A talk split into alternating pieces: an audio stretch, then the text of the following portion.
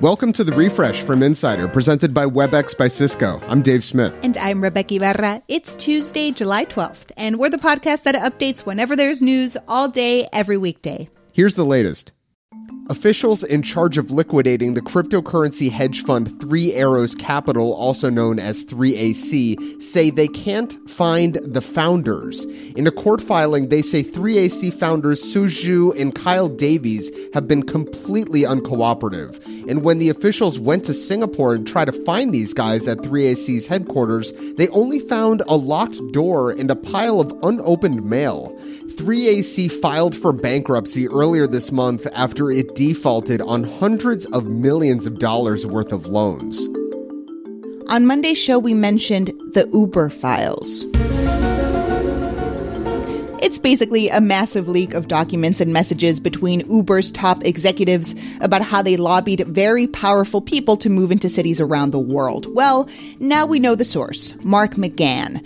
As a senior executive at Uber between 2014 and 2016, McGann was the main guy talking to governments and the media. And he told The Guardian that he's a whistleblower now to make amends. Look, I own what I did, but if it turns out that what I was trying to persuade governments, ministers, prime ministers, presidents, and drivers turned out to be horribly, horribly wrong and untrue, then it's incumbent upon me to go back and say, I think we made a mistake.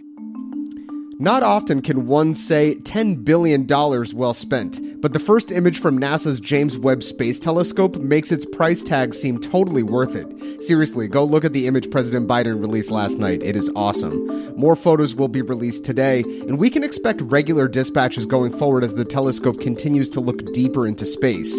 Author and science vlogger Hank Green summed it up well. This is one of the coolest things that humanity has ever done, and we're all very lucky to be around to see it. A federal judge has ruled customers can sue Subway for saying its tuna is 100%, well, tuna. The suit claims testing on Subway's tuna found it contains other types of fish and animal products. The judge rejected the chain's explanation that other DNA found in the sandwiches came from cross contamination. In a statement, Subway doubled down, saying it only serves 100% tuna. Two people were killed and three others were injured in a string of robberies and shootings at 7 Eleven stores in Southern California. Police believe a lone gunman was responsible for at least three of the six incidents. They say it can't be a coincidence that the gunman chose July 11th, 7 Eleven, to rob and shoot up 7 Eleven stores. A new national suicide prevention lifeline is launching this Saturday. 988 will replace the old 10 digit number, and the easier to remember number has mental health experts bracing for an increase in calls and texts. Call centers around the country are already overstretched. About one in six calls to the current suicide hotline go unanswered.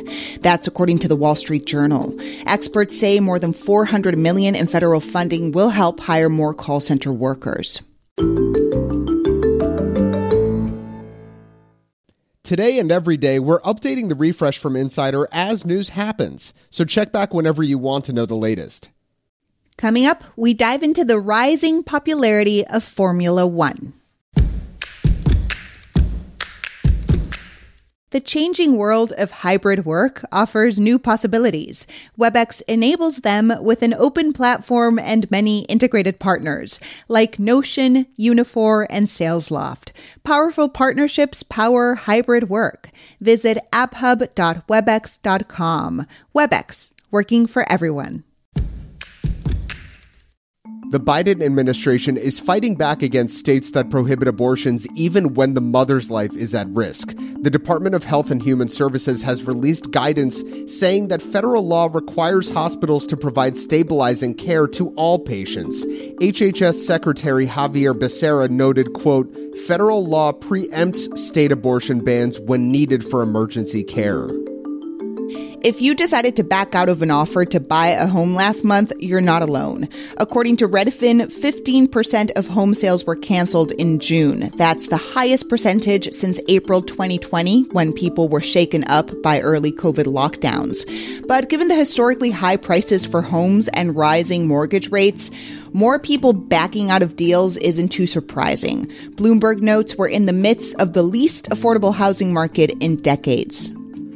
The Justice Department is looking into how the PGA Tour handled players who went off to join LIV Golf. That's the golf league that's backed by the Saudi government and has been shaking up the sport in part by luring players with hundreds of millions of dollars. Well, the PGA Tour suspended many of those players, and now the DOJ is investigating whether that means the PGA engaged in anti competitive behavior. The Wall Street Journal had the scoop. In what's sure to be a first, the city of Albuquerque will unveil statues honoring two famous, if fictional, meth dealers Breaking Bad's Walter White and Jesse Pinkman. The statues were commissioned by the series creator Vince Gilligan, who says he wants to give back to the city where the show was set and filmed. Thousands of tourists come to Albuquerque every year to visit famous sites from the show, and honestly, who won't want to take a picture with the bronze likeness of Heisenberg and Captain Cook? The House January 6th committee is holding its seventh public hearing at 1 p.m. Eastern today. If you're playing along at home, make sure these two classic Donald Trump quotes are on your bingo cards. Stand back and stand by, and big protest in D.C. on January 6th will be wild.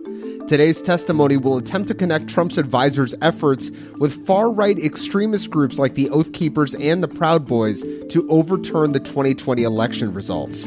The committee is mum on who will testify, though one name is confirmed Jason Van Tatenhove, a former high level Oath Keeper.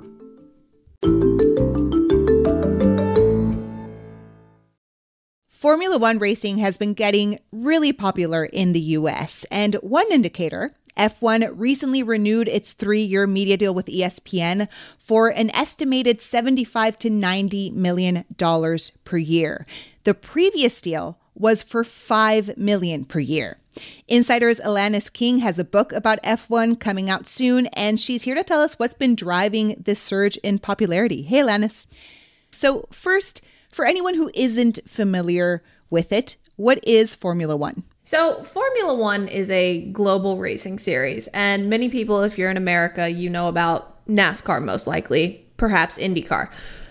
Those are very American centric racing series. What Formula One does is it goes to countries around the world and racing circuits around the world, sometimes street races that are built on literally the streets of a city, and it races in all these different countries, including America.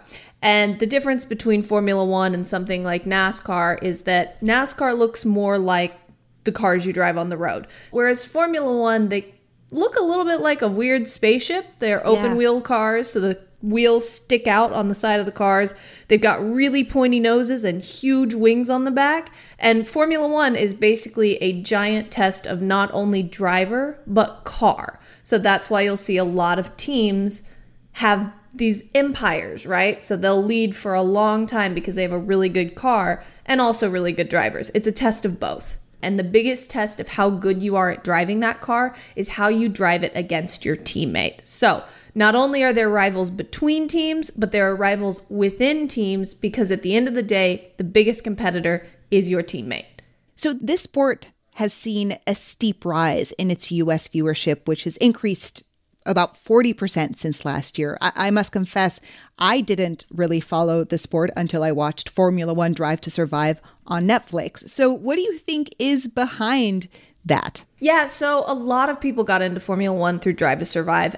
Uh, and I think that was the main thing behind it was getting it in front of this audience and it took off. But that would have never happened, I don't think, unless Formula One had gotten new ownership. And Formula One got new ownership in 2016. A company called Liberty Media took over the sport. They took over the sport from Bernie Ecclestone, who led it for many, many decades.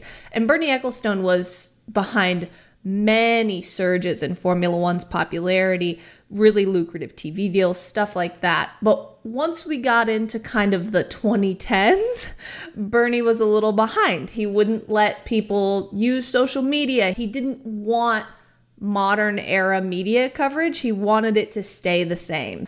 When we got Bernie Ecclestone out of the way and brought Liberty Media in, we started seeing more leniency around coverage in the paddock, social media posts, videos from testing. And then this culminated in Drive to Survive, the Netflix series, which is a docu-series that follows Formula 1 pretty well, and it took off like wildfire. Everybody loved it. People love the drivers, and now they're watching it and it's fantastic.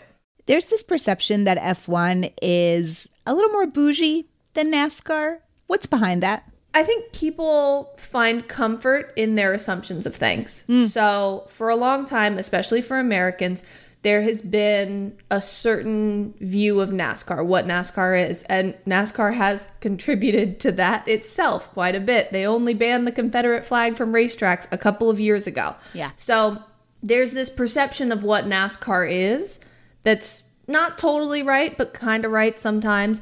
And then there's Formula One, which is for Americans a very foreign thing. So they see it as maybe more glamorous than it is and gloss it over more than other people would. But I mean, Formula One is extremely glamorous. Like, Formula One is very, very fancy. But it all boils down to in racing who has the money to compete and who's fast enough. And I think a lot of people look past the fact that at the end of the day, when you look at the Formula One field and you look at the NASCAR field, the lack of diversity is very present in both of them. There has only mm-hmm. been one black driver in the history of Formula One, and that's Lewis Hamilton, and he's won seven championships.